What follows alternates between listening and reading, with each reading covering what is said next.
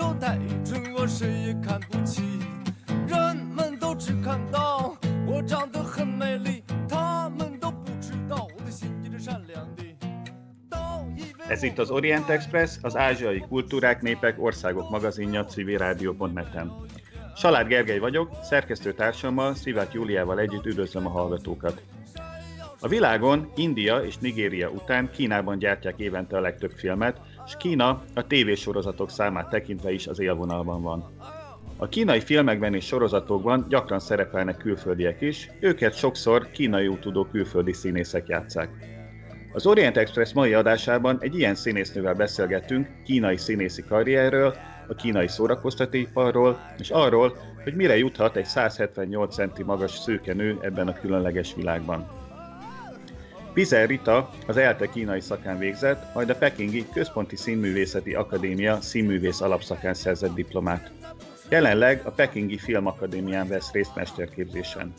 nyolc kínai sorozatban, egy egész estés filmben és több rövid filmben szerepelt, emellett egy tucatnyi tévésóban is fellépett különböző kínai csatornákon. A magyar nézők Rita Kínában című vlogjából ismerhetik. A beszélgetésre a még mindig fennálló járványveszély miatt Skype-on keresztül kerül sor, a szokásosnál rosszabb hangminőségért elnézésüket kérjük.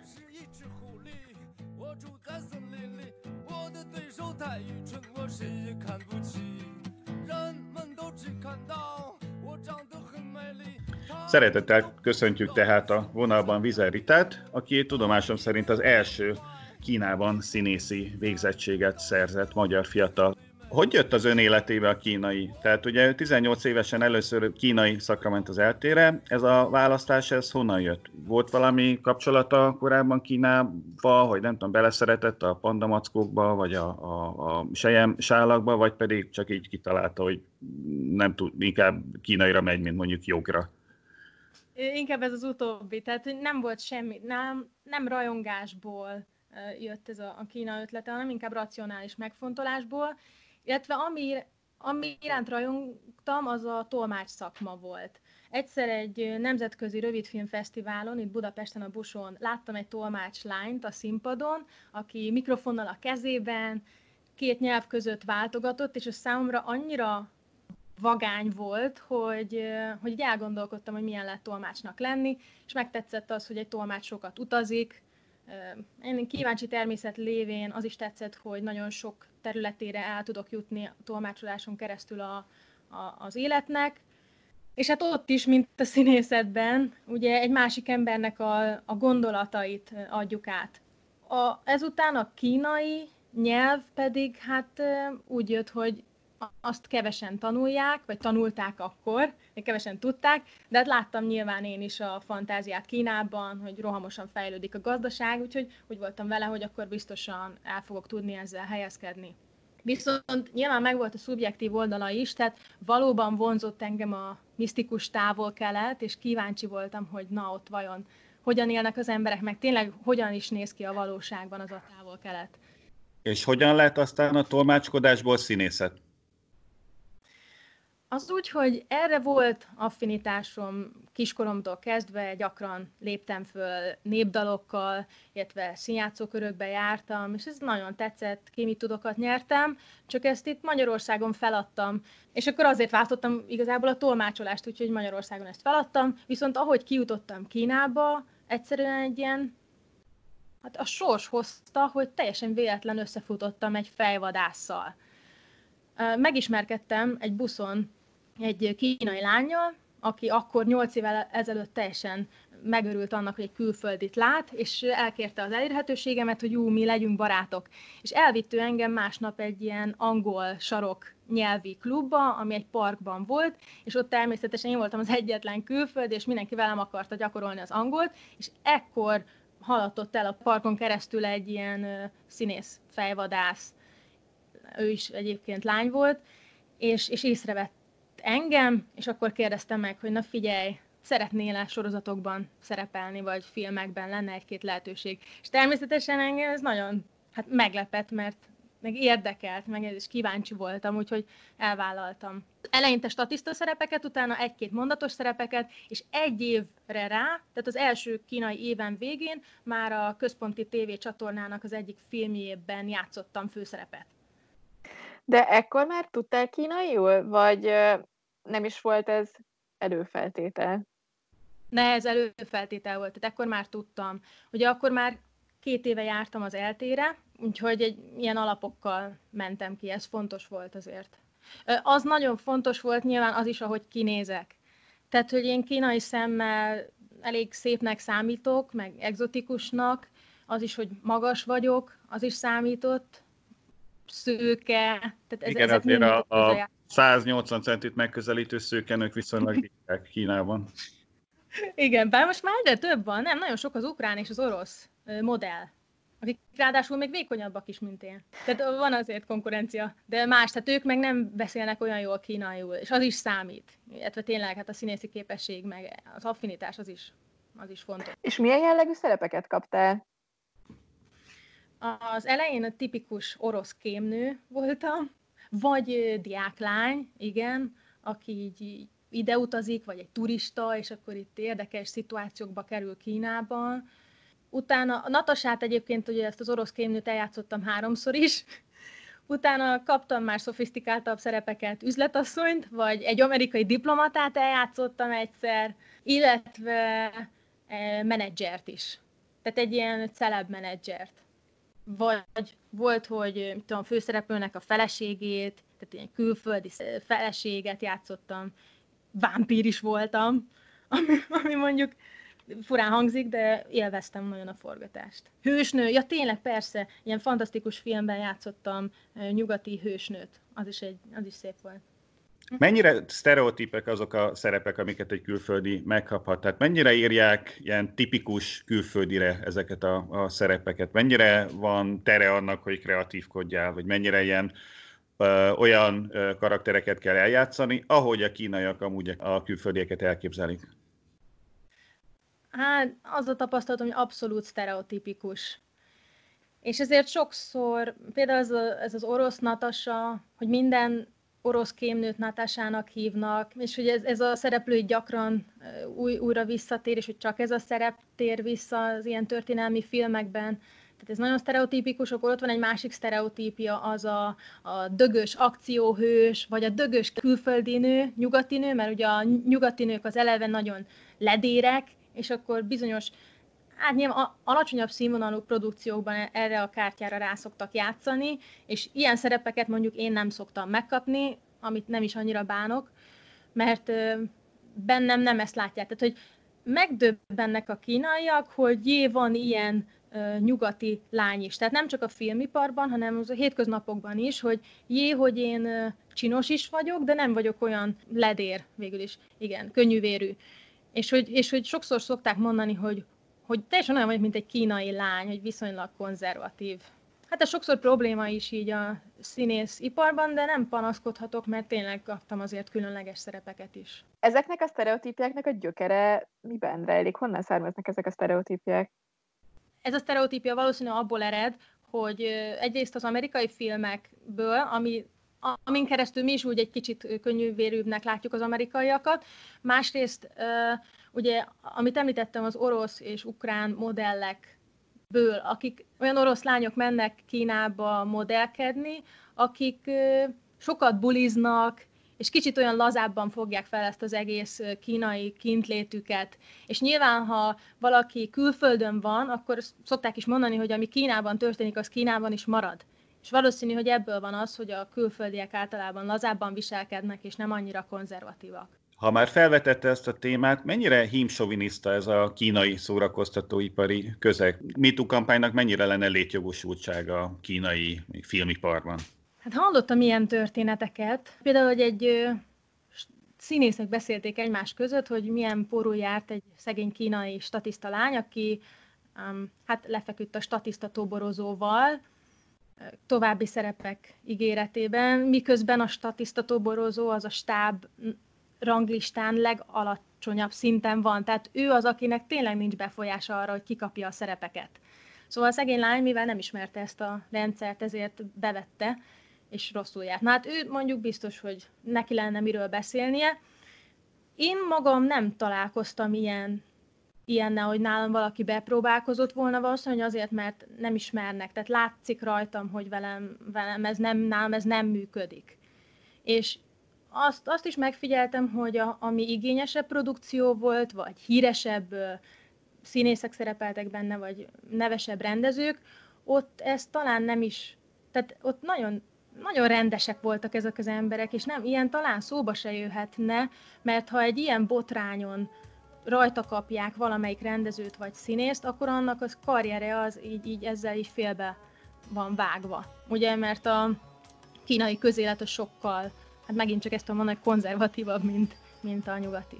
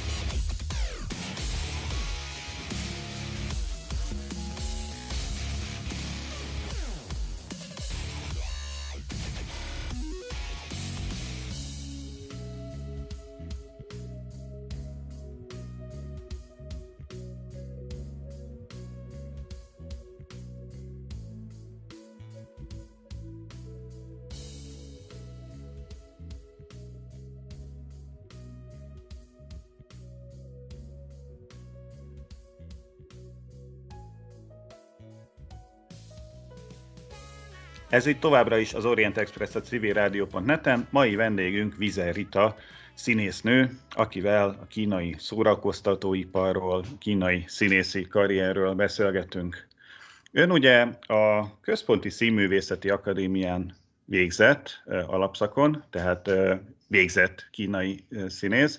Ide hogy lehet bekerülni?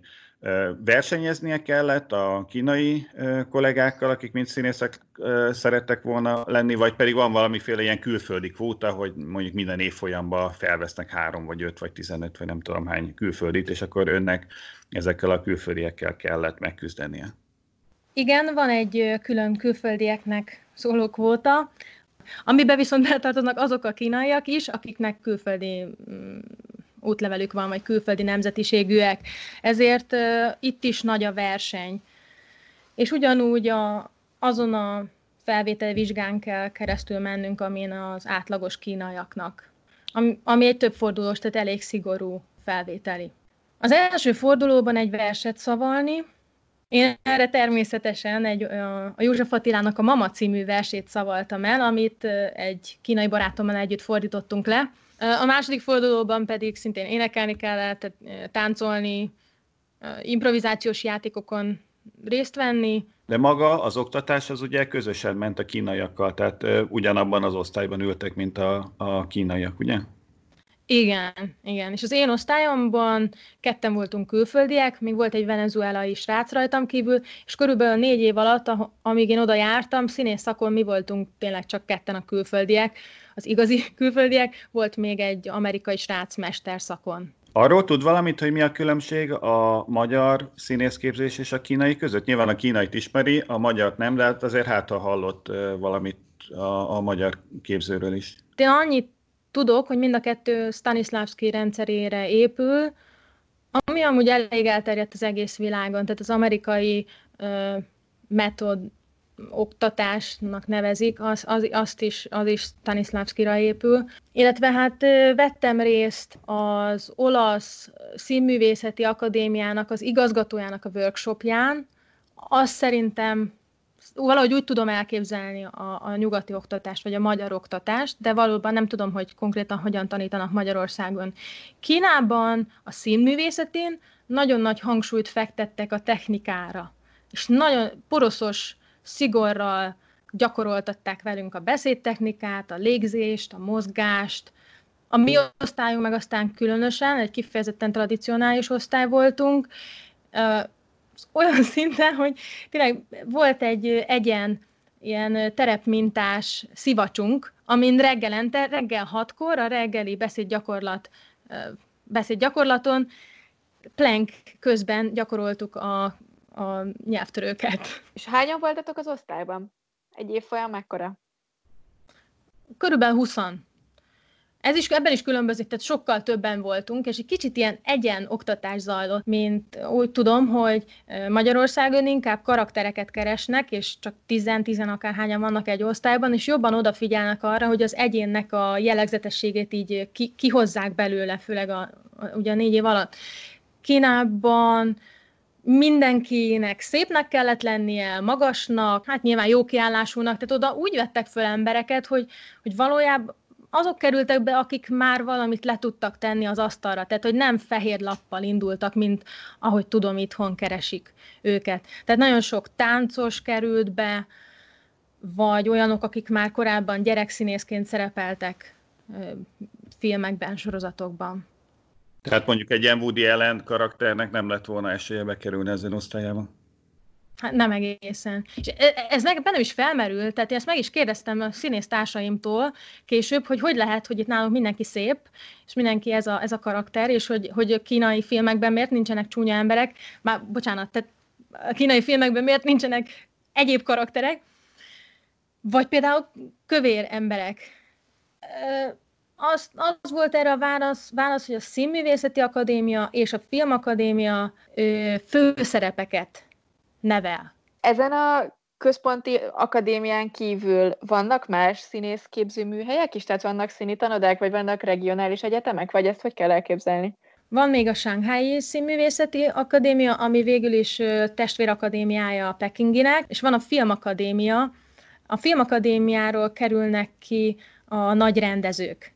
És úgy tartják, hogy a színművészetiről inkább a A, a színészek, tehát a tehetségesebb színészek. Vagy úgy, úgy gondolják, hogy ott jobb a színészoktatás, a Filmakadémián pedig a rendező, operatőr és egyéb oktatás. A színi tanodák inkább, amiben nagyon nagy biznisz van, az a, ide a, a, a színműre és a Filmakadémiára felkészítő tanfolyamok, azok nagyon elterjedtek, és oda, oda tényleg ilyen horrorisztikus áron lehet csak bejutni. A diákok hozzáállásában mi a különbség a, mondjuk a magyar egyetemisták meg a kínai egyetemisták között? Vagy hogyha van ilyen tapasztalata, mondjuk a magyar uh, színész hallgatók meg a kínai színész tanoncok között? Az én csoporttársaim sokkal szófogadóbbak és engedelmesebbek, és jobban hajtja őket a teljesítménykényszer. Itt nagyon nagy stressz volt, az, az engem is eléggé megviselt, hogy ott meg kellett felelni, nagy verseny volt. Úgy tudom, hogy itthon a színművészetén mindenki inkább a művészi oldalát próbálja, és az egyediségét ugye, hangsúlyozni, próbálgatják magukat az, az életben, olyan lázadóbb természetűek. Ez egyáltalán nem volt jellemző a, a kinti színművészetén. Nem feleselnek vissza, vagy nem kérdeznek vissza arra, amit a tanár mond. Nekem volt egyszer ilyen, hogy ö, egy szakmai vitába keveredtem a tanárunkkal, de nem, nem volt semmi éles vita, vagy kritikus dolog, csak egyszerűen felmerült egy, bennem egy kérdés, és más nézetem volt, mint amit a tanár, mint a tanár, tanár úrnak, és a az osztálytársaim így lesokkolódtak, hogy én ezt hogy merem így előadni, vagy ezt hogy merem kifejezni. És a tanár úr sem volt hajlandó, így próbált így lerázni ilyen mindenféle magyar, magyarázatokkal. Tehát nem volt hajlandó belemenni abba a témába, amit én felvetettem. A nyelvi akadály nem okozott problémát? Tehát ez egy dolog, hogy reggel hatkor plánkelve nyelvtörő, ne, nyelvtörőket kell mondani, de mindezt ráadásul gondolom kínaiul kellett. Ez mennyire volt megszokható? Igen, hát ez az elején nagyon-nagyon nehéz volt. Még a nyelvtörők azt hagyján, tehát azt én nagyon szerettem. Már az é el té-n is én hasonló dolgokat elkezdtem gyakorolni. Ez nem volt probléma, kiejtést nagyon szeretem. Ez akkor jelent problémát, amikor improvizációs játékoknál beszélni kell. Ugye az, hogy mennyire mestere egy színész a nyelvnek, az sokban befolyásolja azt, hogy például egy ilyen improvizációnál hogyan szerepel. Ezt ugye a Beugró című műsorban is láthattuk. Tehát sokszor egy-egy frappáns válasz az olyan, olyan hatást kelt, hogy amit nekem eléggé nehéz volt így a kínai szinten, vagy kínai nyelven, mondjuk első-másodikban így elérni. Az a színészi hagyomány, vagy színházi kultúra, amit ott elsajátított, az különbözik a nyugatitól? Itt arra gondolok, hogy ilyen kínai szappanoperákban, vagy sokszor filmekben is nagyon feltűnő, hogy hiszen máshogy játszanak a kínai színészek, például nyugati ízléssel, mintha így túljátszanák a szerepüket.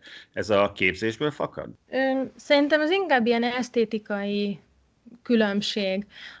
Az a hongkongi filmekre jellemző, hogy aztán tényleg nagyon túljátszák, és volt is alkalmam egy ilyen hongkongi rendezővel együtt forgatni, és teljesen kikészített, hogy ő elégedetlen volt azzal, hogy nekem nem elég kifejező az arcom, vagy nem nyitottam elég tágra a szememet. Ugye az a, főleg az ilyen akciófilmeknek a pak-pak-pak ritmusa, ami ilyen kicsit számunkra erőltetett. Ugye más filmekben is persze ez... Azért látjuk azt, hogy például, hogyha sírnak, akkor azt eltúlozzák, és folynak ezerrel a könnyek, meg ordítanak, sikítanak.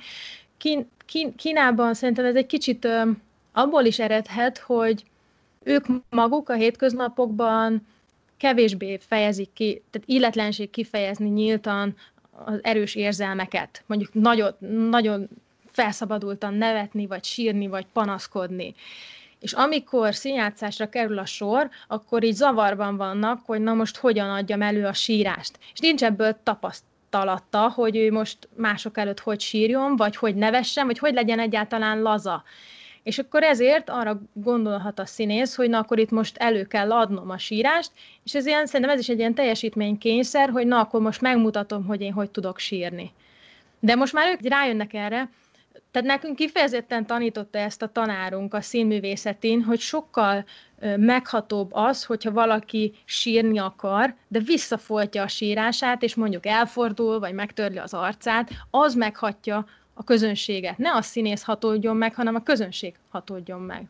Ugye eddig arról beszéltünk, hogy a Színművészeti Akadémiára járt korábban, ott szerzett alapvégzettséget, alapszakos végzettséget, most viszont már a többször emlegetett Film Akadémián tanul mesterszakon. Mi a különbség a két intézmény között? A színművészeti sokkal tradicionálisabb, és ott ugye, ahogy azt említettem is, tehát ott a gyakorlatra és technikára mennek rá nagyon. A Film Akadémia egy nyitottabb, fiatalosabb, az mint tényleg, mint a lázadó kamaszok, tehát olyan a hangulat ott. A film jellegzetességéből adódik ez, hogy ugye a film az inkább egy csapatmunka, mint a, mondjuk a színpadi színjátszás. Tehát a Filmakadémia a filmre megy rá, a színművészeti pedig a színpadi színjátszásra, a színházra.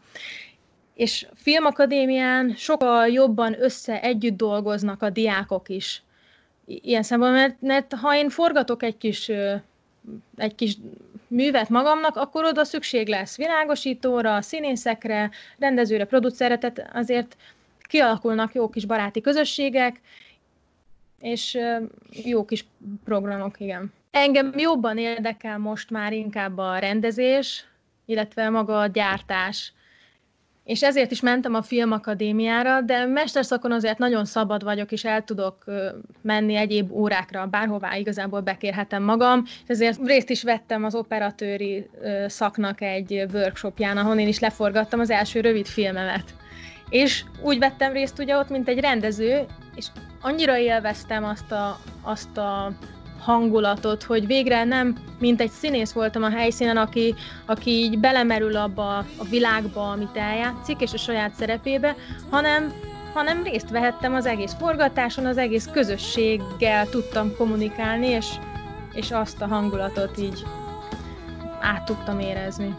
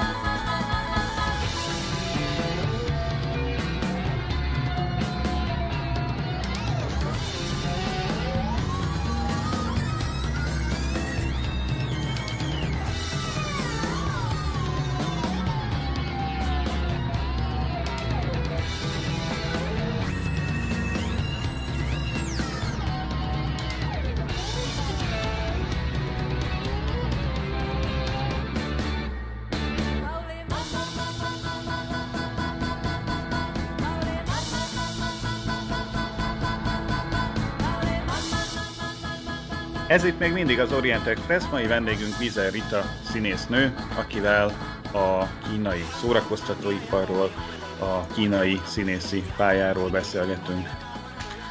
A kínai szórakoztatóiparban mennyire vesznek komolyan egy külföldi szereplőt?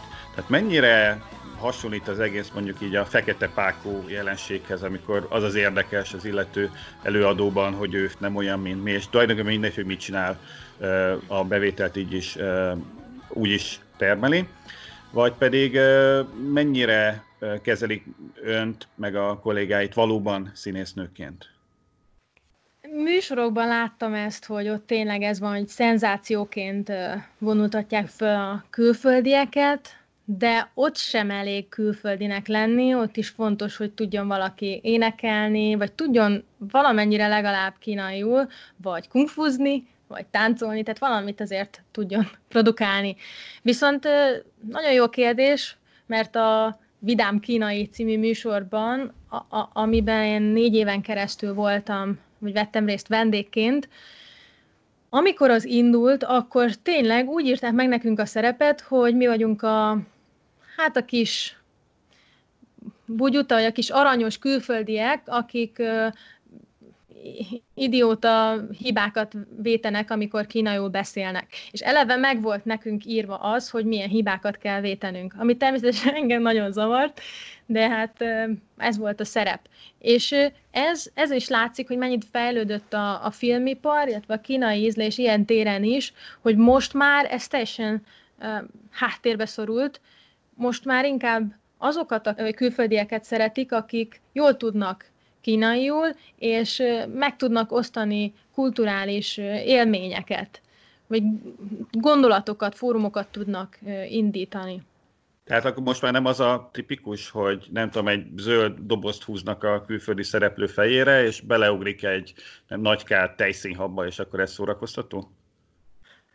Én nem hallottam ilyenről. Hát ugye azért öt-tíz éve ezek még eléggé mentek. Nekem, engem ezek hál' Istennek elkerültek. A filmiparban viszont azt láttam, igen, hogy, hogy volt olyan, pontosan így tíz évvel ezelőtt, hogy, hogy nem tudták elképzelni azt, maguk, a rendezők se, hogy most Kínában lehet találni olyan külföldi színészt, aki tud kínaiul, és még ráadásul hivatásos színész is. És ezért azokra a szerepekre, ami éppen akadt, akkor oda mindegy volt, hogy ki, csak legyen külföldi, tudjon valamennyire kínaiul, és akkor berakták. Most már, mivel egyre több ki, külföldi színész működik Kínában, ezért sokkal magasabbak az elvárások, meg az igények is.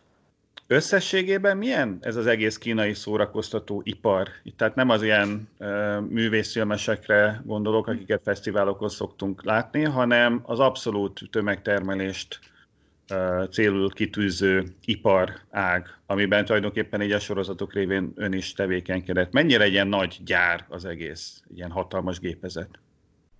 Abszolút. És ez főleg a sorozatokra jellemző, hogy futószalagon megy a gyártás. És olyan, hogy ha három hónapos egy forgatás, akkor ott a három hónapon belül mondjuk lesz három szabad napja a stábnak. Van egy ilyen, van kifejezetten egy ilyen jelen, jelenség, hogy a második hónap eleje vagy közepe körül van ez a, ez a krízis időszak, amikor már annyira kimerült az egész stáb, hogy akkor tényleg tartani kell egy kis szünetet. Tehát ez egy ilyen bevett szokás a kínai stáboknál. És a, a sorozatoknál így is megy a gyártás, akkor napi, mint a szappanoperák, tehát a, például a brazil szappanoperák gyártása is ugyanígy, ugyanígy zajlott, hogy akkor napi tizenhat jelenet, tehát meg kell lenni a teljesítménynek, és nem, nyilván itt akkor nem a művészi értékek lesznek előtérbe helyezve, hanem ugye pénz, minden egyes a helyszínen töltött perc, az pénz. Súlyos, ott, ott súlyos pénzekről van szó. Tehát hogyha a színész el tudja mondani valahogy a szövegét, hogy nem, nincs benne baki, akkor oké, okay, mehetünk tovább a következő jelenetre.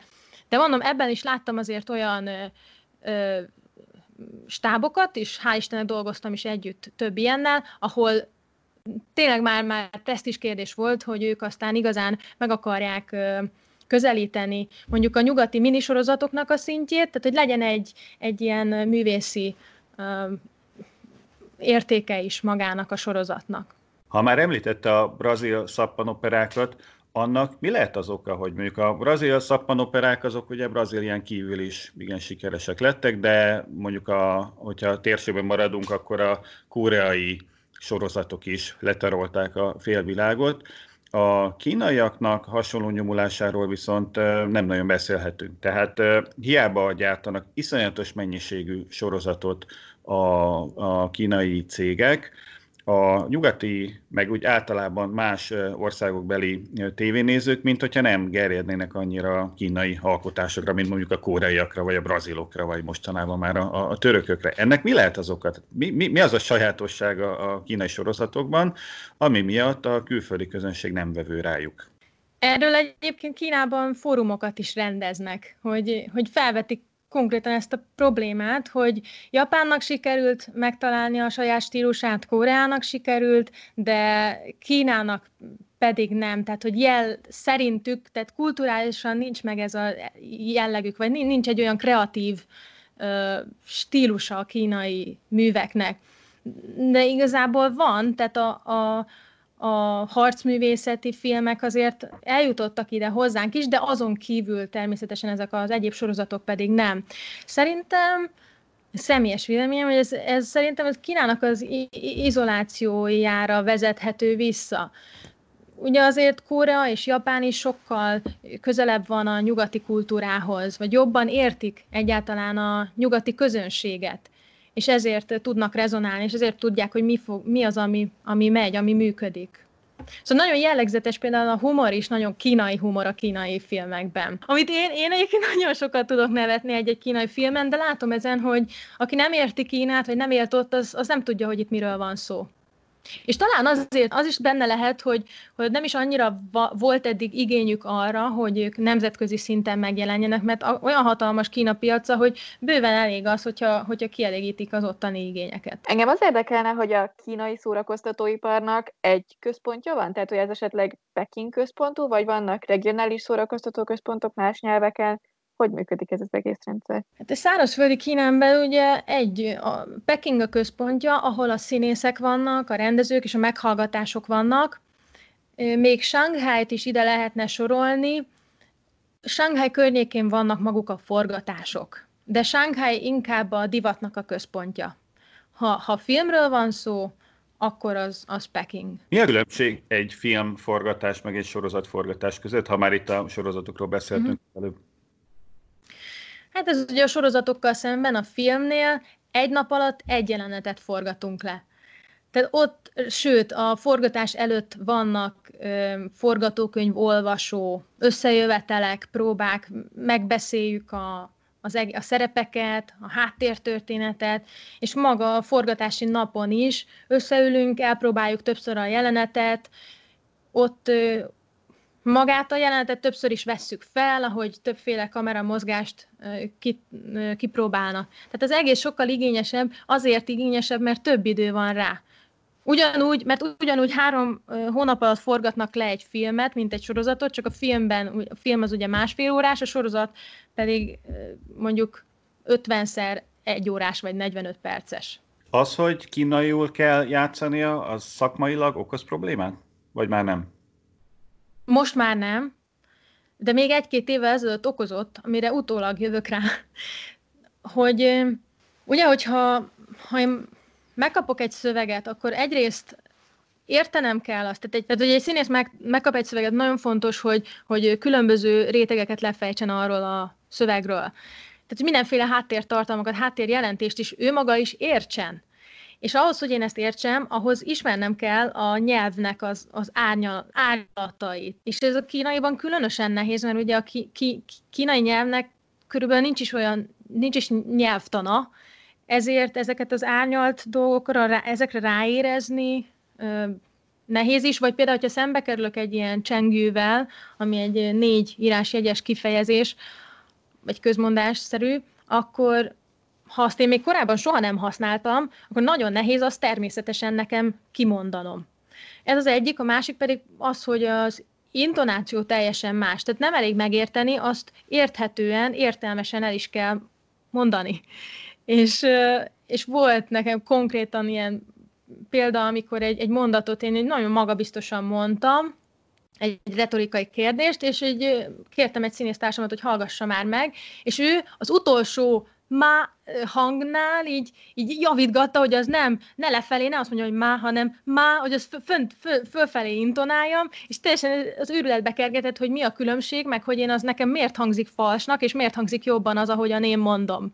És valószínű, hogy azért, mert az talán közelebb állt a magyar ö, hangzásvilághoz. Tehát nagyon fontos az, hogy mesterei legyünk annak az idegen nyelvnek. Úgy tudunk jól játszani könnyedén.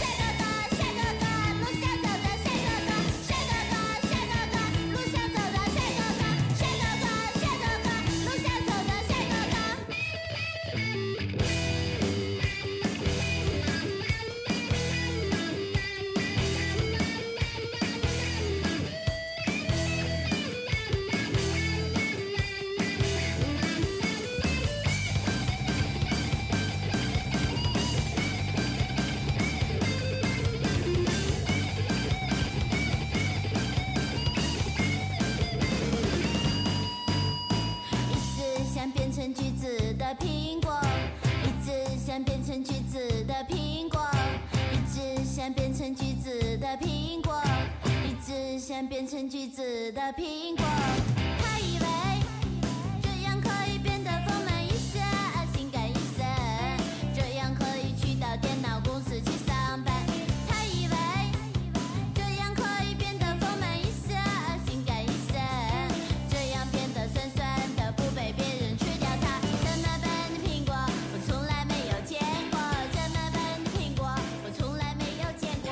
这么笨的苹果，我从来没有见过。这么笨的苹果，我从来没有见过。Ez itt még mindig az Orient Express a civirádió pont net-en. Mai vendégünk Vizer Rita színésznő, akivel kínai színészi karrierről, a kínai szórakoztatóiparról beszélgetünk. Voltak bizonyos változások a kínai filmkészítésben, kínai sorozatkészítésben, illetve a külföldi színészeknek a kezelésében. Összességében, hogy látja, hogy miként változott a kínai szórakoztatóipar? Ugye kétezer-tizenkettőben járt először Kínában, hát azóta az eltelt nyolc év, és hát Kínában ugye nyolc év alatt sok minden történhet. Pontosan. Hát rengeteget változott, sokkal igényesebb lett, sokkal profibbak lettek a, a kínaiak. Egyszerűen hihetetlen az, hogy mennyire gyorsan tanulnak. És ez látszik, hogy nyilván ez a sztereotípiánk is, hogy ők mennyire szorgalmasak. Talán azért, mert nagy a verseny és hajtanak. Tehát náluk nagyon sok mindenki életében a munka az első, és kínaiak szoktak is arra panaszkodni, hogy itt Magyarországon elintézni egy ügyet, az sokkal több, sokkal lassabb, mint... De, de a magyarok valahogy lassabban reagálnak dolgokra, mint a kínaiak. Tehát ott nincs az, hogy akkor én most est öt óra után akkor letettem, kikapcsolom a telefonomat, és engem senki ne zavarjon munkaügyben. Van, hogy engem is este tízkor keresnek meg, hogy ja, másnap lenne egy meghallgatás, el tudok-e menni. Szóval azt, azt látom, hogy sokat tanulnak külföldi filmiparból és külföldi filmekből, egyre többet értenek belőlük, és hát van ilyen ambíciójuk, hogy, hogy ők is a nemzeti filmek platformjára valahogy felkerüljenek. Egyre több, egyre több a nemzetközi koprodukció is. Mennyire néznek külföldi filmeket a kínaiak? Hogyha bekapcsolod a kínai tévét, akkor elsősorban kínai tartalommal találkozol, vagy vannak amerikai filmek, koreai sorozatok? kilencvenkilenc százalékban kínai tartalom van a, a tévében, de interneten természetesen lehet látni egyebet. Nagyon mennek ott is a koreai sorozatok, azokat ismerik jól. Mozifilmeknél van egy külföldi filmkvóta, tehát hogy bizonyos mennyiségű filmet beengednek, ez nyilván a helyi piac védelmében nem menjen a helyi filmek kárára, mert azért nyilván, hogy a, a hollywoodi sikerfilmek azért ott is nagyon népszerűek. Ezzel kapcsolatban kérdezném, hogy uh, ugye az indiai piacon nagyjából azért megvan az, hogy mi az, amit így külföldre is szánnak, mi az, amit nyugati közönségnek is szánnak, és mik azok a, azok a filmek, amiket kifejezetten az indiai közönségnek, mert esetleg kevésbé hozzáférhető a tartalom mondjuk a kulturális uh, dolgok miatt. Kínában ez megfigyelhető? Tehát vannak azok a filmek, amikkel megpróbálnak betörni a nemzetközi piacra, és vannak azok, amiket inkább így otthonra csinálnak, vagy mindent próbálnak külföldön is promotálni? Feng Xiaogang, nem, nem tudom, hogy mondhatnám magyarul, ő kifejezetten a vígjátékokat gyárt a kínai piac számára. Zhang Yimou, hát pályafutásának kezdetén pedig csak a, a művészfilmekre hajtott, és nemzetközi szinten filmfesztiválokon vett részt, és, és nyert is el díjakat. Most már Zhang Yimou is egyre inkább készít filmeket a kínai piacra. Így vál, változnak ezek a dolgok. Van, aki kifejezetten a kínai piacra készít filmeket, van, aki kifejezetten nemzetközire. Ez változó. Ön ugye több kínai sztárral, celebbel is forgatott együtt. Milyen Kínában a sztárkultusz? Mennyire közelíthetőek meg ezek a, a kínai hírességek? Hatalmas nagy sztárkultusz van, ez abban is látszik, hogy még az instant levest is hírességek arcával reklámozzák. Tehát nincs olyan plakát Kínában, ahol egyszerűen csak egy, egy modell szerepelne, ha, ha csak nem kifejezetten mondjuk egy divatmárkának a, a modellje. De hogy tényleg én erről külön videókat is készítettem, hogy hihetetlen, hogy elkezd figyelni az, erre az ember, látja, hogy mindenhol ott van az aláírás, a fotó a plakát mellett, hogy a ennek a terméknek a szóvivője, vagy az arca az iksz ipszilon sztár, vagy celeb. És azért ettől függetlenül vannak olyan celebek, akiket meg lehet közelíteni, tehát én nagyon sokukkal teljesen közvetlenül tudtam beszélni, nyilván azért, mert ha körös, közös jelenetünk van, akkor ott fontos, hogy kialakuljon a közvetlen kapcsolat, akkor lesz jó a jelenet. Szóval ez így menőn hangzik, amikor kínaiaknak mondom, hogy én kikkel beszélgettem, vagy vagyok jó barátságban, vagy kinek van meg a, mondjuk a WeChat elérhetősége. Például a, az ilyen tini sztárként kezdő uh, Xiao Zhan, ő, ő tipikusan egy ilyen uh, tínédzser bandának volt az egyik énekese, táncosa. Ő például az ügynökségen nagyon komolyan veszi azt, hogy őt elszeparálja, mert neki olyan uh, rajongó, ilyen fiatal, teljesen fanatikus rajongó tábora van, akik, akik ott állnak egész nap. Mikor elő, vele forgattam, a forgatás helyszínéhez közel, amennyire csak meg tudták közelíteni a helyszínt, ott állnak egész nap, hogy arra az egy percre várva, hogy a Xiao Zhan megérkezik a helyszínre, és akkor az, az ő kis ö, ilyen lakókocsijából, tehát luxus lakókocsijából kilép, és látják őt hát harminc másodpercre, amíg elrohan valahová, ahol tudom, várakozóba. És nála, nála láttam ezt, hogy ott, ott elvették például a telefonunkat, nem lehetett a helyszínen fotózni, tehát ha, ha én magamról selfie-t akartam csinálni, akkor is már odajött a gyártásvezető, hogy na, állj hoppá, ez itt titoktartási szerződést kellett aláírnunk. Ugyanakkor Xiao Zhan velem nagyon közvetlen volt és rendes, tehát ez általában jellemző az összes olyan sikeres emberre és celebre, aki már valamit elért, hogy, hogy viszonylag szerények, közvetlenek és, és nyitottak. Ön egyébként valamennyire celebnek számít? Tehát például így utcán utána szólnak, hogy Nyi hao, Natasha? Volt már igen, hogy felismertek, de ez az én hát, hibám vagy gyengeségem, hogy én nem interneten nem csináltam meg magamnak a, a reklámot. Tehát sokszor kellene megosztanom magamról selfiket, meg fényképeket, meg jaj, beszélgetni a rajongókkal. Tehát van egy rajongótáborom, de nem tartom fent aktívan ezt, és ezért nem számítok szerintem annyira nagy celebnek. Viszont a szakmában ismerik a nevemet. Szóval igen, a Ritát használom, az a Rita, az a, a Rita, az a Ritának az átirata Kínára.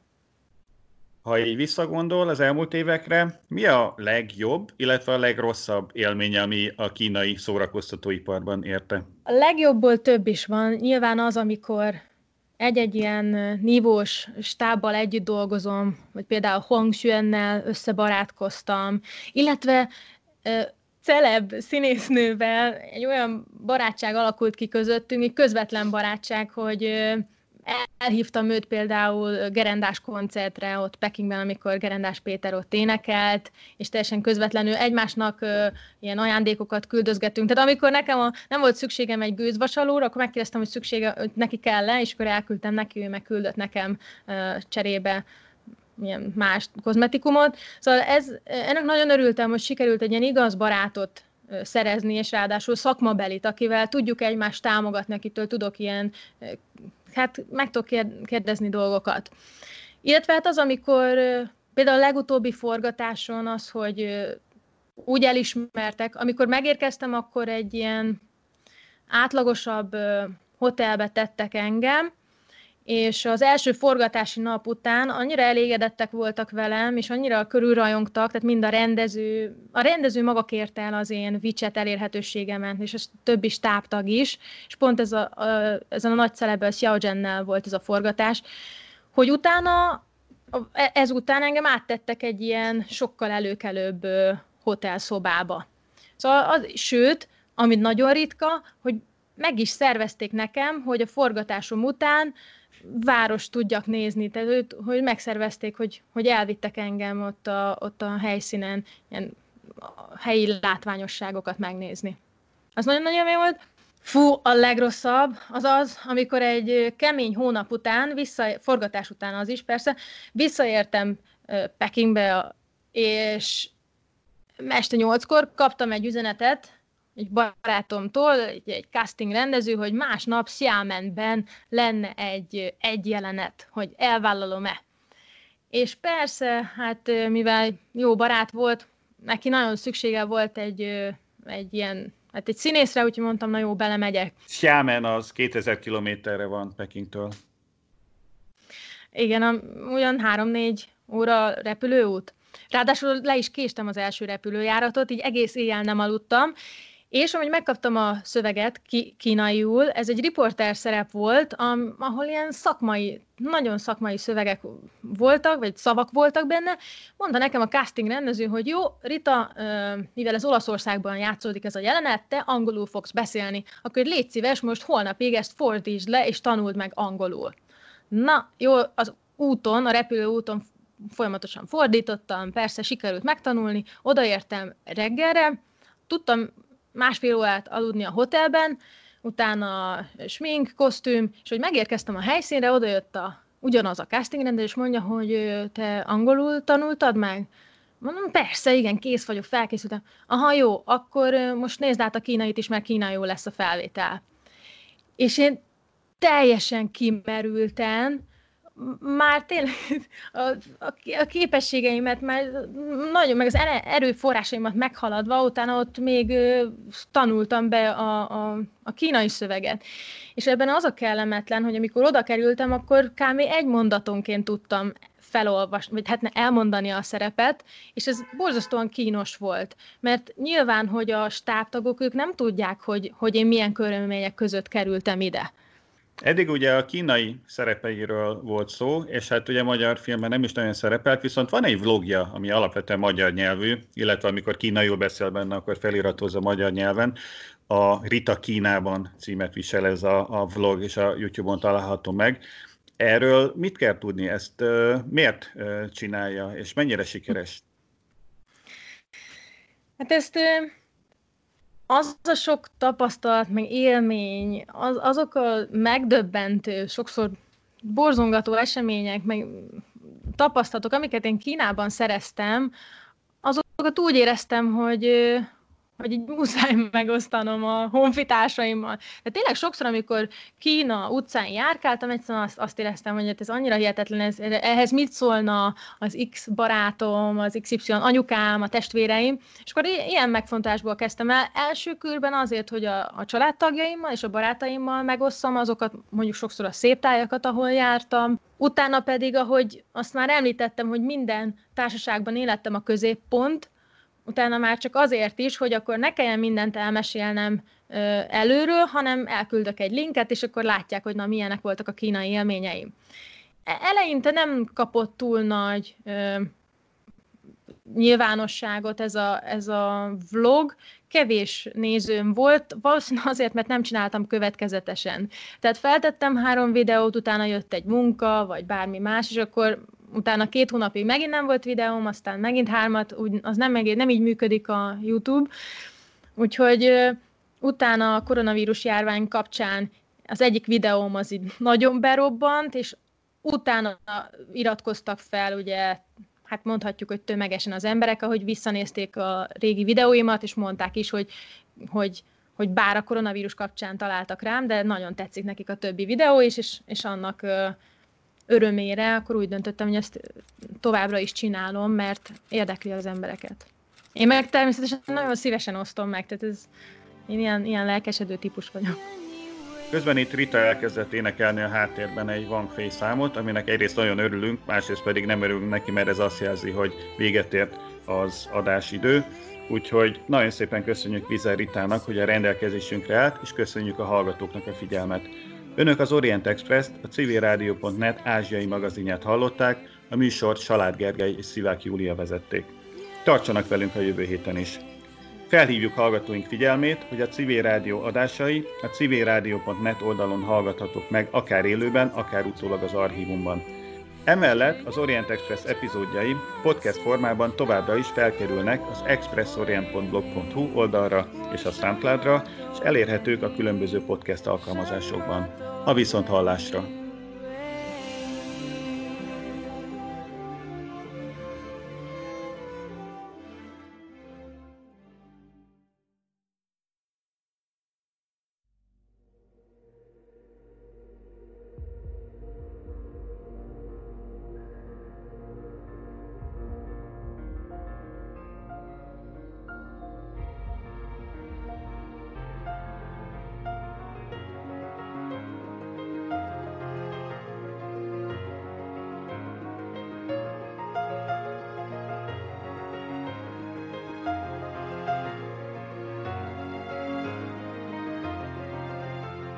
算天空在心，看不出裂痕，眉頭仍就滿密雲。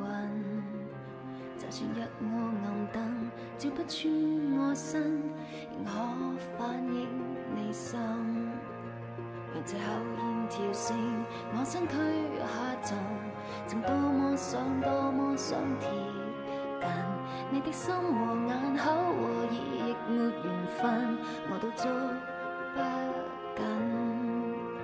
害怕悲劇重演，我的命中命中，越美麗的東西我越不可碰。歷史再重演，這麼繁囂城中，沒理由相戀可以沒有暗湧。其實我再去愛惜你又有何用？難道這次我抱緊你未必落空，仍靜候著你說我別再用神，什麼我都有預感。然後睜不開兩眼看命運光臨，然後天空又再湧起密雲。然